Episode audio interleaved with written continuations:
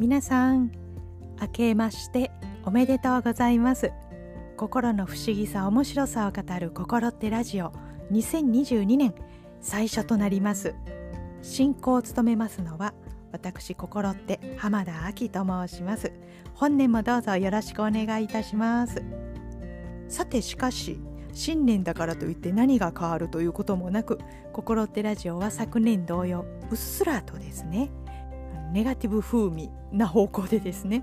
あの何も変わりません。はい。そういった感じでねあのさせていただければと思います。ご安心ください。何が？あの私がねあのもうお正月だろうが何だろうがネガティブは変わりません。あの何も変わらないんですけれども構成については少し変化を加えています。今まではですね1部2部とあのコーナー形式でやっていたと思うんですけれども今年からは前半をテーマを広げるような感じそして後半をテーマをこう掘り下げるような感じでしていければいいなと思っています。今までもねあのなんだかの一つのテーマを掘り下げるように掘り下げるようにという進めるような進行になることが多かったので別々に分けるよりはねなお一層深く深くあのテーマを深めてやっていければいいなと思っています。はい、では今日のテーマがですね第15回目になりました。感じ方の違いがカップルに与える影響としてみました。年末年始でねご家族と過ごすまあ特にですねお相手がいらっしゃる方は相方さんですね。私もパートナーと一緒にもちろんあのガチンコ勝負で 勝負っていうな ガチンコでね一緒にずっといましたけれども、まあ、あの感じ方の違いがねこのカップルに与える影響特にですねある項目が我が家に与える影響をね常々考えることがあったのでそのことについて進めていければと思いました。はい。では今年も参りましょう。どうぞよろしくお願いいたします。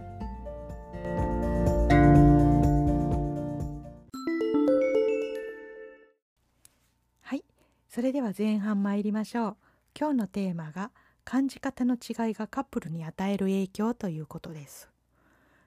で我が家はですねあの、まあ、夫婦という形態をとっています。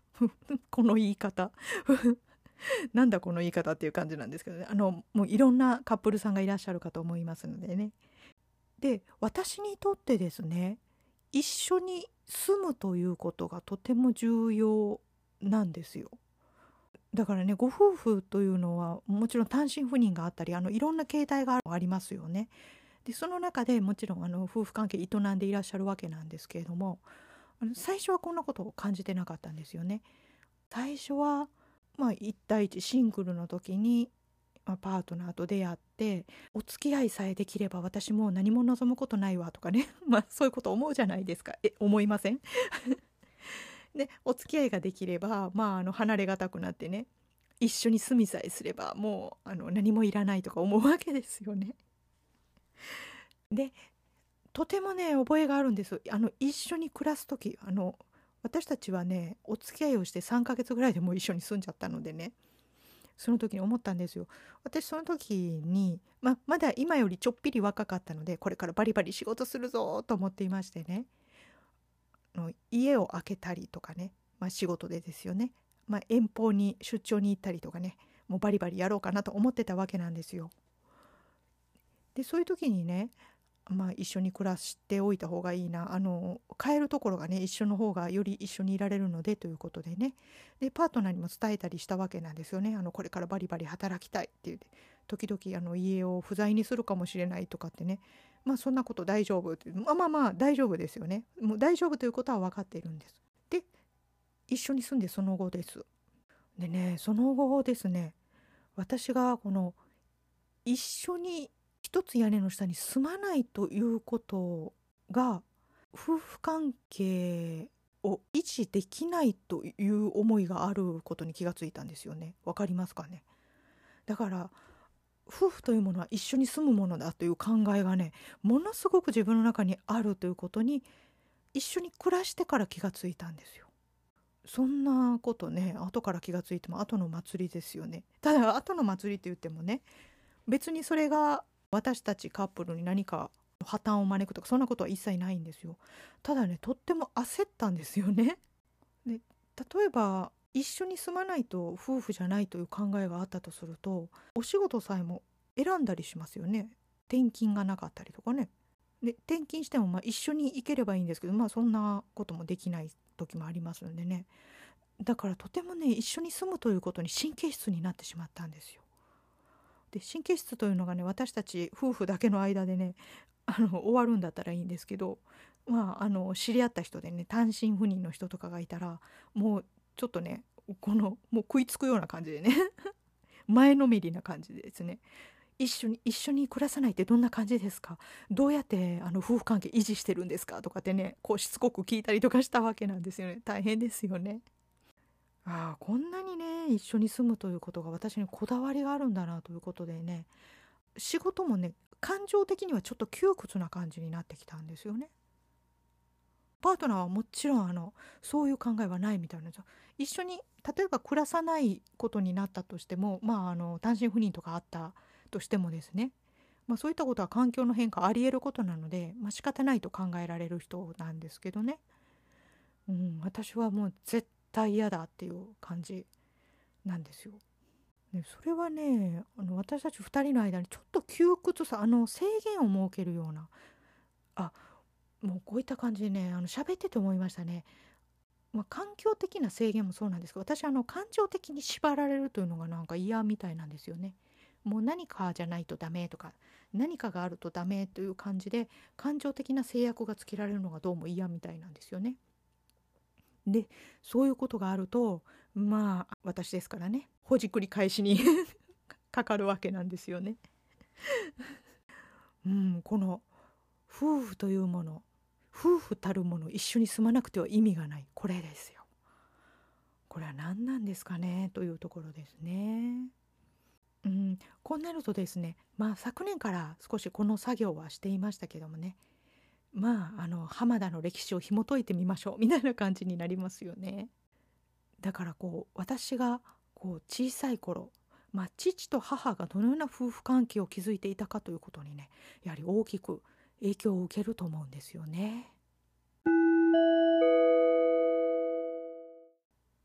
はい。では今日のテーマ「感じ方の違いがカップルに与える影響」後半参りましょう。それでは浜田の歴史をね紐解いてみましょう。まあこの夫婦たるもの一緒に住まなくては意味がないここですよね。私の父と母ですね。で実はですねあの母の方が私が小さい頃からお商売を始めたのであの家にいないことが多かったんですね。で私は少し話したと思いますけど私はあの親にべったりだったんで内弁慶で外が怖いということでねで本当にもう今もう記憶がないぐらい小さい頃はですね あのだから父から、まあ、母が、まあ、いないということもあってね父から離れられなかったので仕方なかったんでしょうね父が私の面倒を見てくれるというか、まあ、育児は父家事は父のような感じでねちょっと当時の男女が逆転したようなね家庭でした。まあそれでうまく維持できていたと思うんですよ今思うとね。もう上手にあの役割交代してやっていたんだなと思います。ただそあそうですね。ただですね一緒にいないということでまああのいさかいがね増えたと思うんですよ。口喧嘩をするのをねよく聞いていたんです。まあそうですね口喧嘩とね今は言いますけれどもそれさえもねちょっとこうあの相談する中でこうやり激しいやり取りをしていたのかもしれないですけどね当時の小さい私としては父と母がね口喧嘩をしていると思っていたんですよね。でね小さい頃からあの物語を読んだり漫画を読んだりしてね人との関係性を結構この物語の中で学んでいた私は別にね自分自身は外でそれを披露できるということはなかったんですよただこう頭で考えてですね、まあ、父も母も、まあ、言葉足らずだなということはね思っていたりとかしたんですよね。でもうなんて考えなしな大人なんだってだってねってこんな言い争いすることなくねとかね思った覚えがありますね。あれいくつぐらいだったんですかね。まあ結構生意気な子供でしたよね。うん。小学校低学年ぐらいですかね。まあその頃がね一番ちょっと立ち悪かったんですよね。私小学校の時がね一番自分は世の中で一番正しいと思ってましたからね。大人はみんなバカだとかね。まあすごい子供でしたね。そんなこと思ってましたからね。特にですねまあ言い争いをしてまあ父と母が言い争いをしてねちょっと家庭が危うくなるとこう自分の生活が脅かされる自分の平和が脅かされるので、まあ、ものすごく激しい怒りを感じていたと思うんですよね。でそういったまあ怒りをですねもちろん父と母にはぶつけられなかったのでちょっとこう上から斜め上から見る感じですね。なんてバカな父と母なんだっていう見下すことでこう怒りを表現していたような気がしますね。だからその解決方法がですね一緒にいればそんなことにならなかったのにとその時ね小さいながらに思ったような感じがします。大きくなってこの私たちの私自身のねパートナーシップですよ。もう結構ね順調にパートナーとはね長く一緒にいると思うんですよ。ただねあのもう足元がねいつもグラグラしている感じこれはね消えないんですよね。それはなぜかというとやっぱりこのことです。一緒に住んでいるから今なんとかなんとか維持できているのであって例えば一緒に住まない一緒にいない少し離れるそうしたら意思の疎通ができなくってもう簡単に崩れてしまうんではないだろうかというような考えがね今すごくあります。まあ怖いそうですね恐れのような感情と、うん、不安ですよね。だからねもうこういう気持ちがあるので今ねとてもあの自由にできていると思うんですけどねもう感情的にはパートナーをもうぐるぐる巻きに縛っているような感じなんですよね。で私もパートナーにぐるぐる巻きにもう縛られているような感じがあります。そんなことないんですよ全然。もう自由にねあちこち遊びに行ってるしもう一人でもねお互いあの好きなことはしているんですけどもこの精神的に全然自由じゃないという感じがね取れないんですよね。だから歴史を紐解いた時にこの父と母の気づいていた、うん、ただしあの父と母の夫婦関係というのも、まあ、小さい私から見た私なのであの誤解のところもすごく多かったと思うんですね。でそのこう思い込みのところをやっぱりこう今まで引きずってきてでそれが自分とパートナーの生活をもこうがんじがらめにしているようなんですね。それがもう極端な形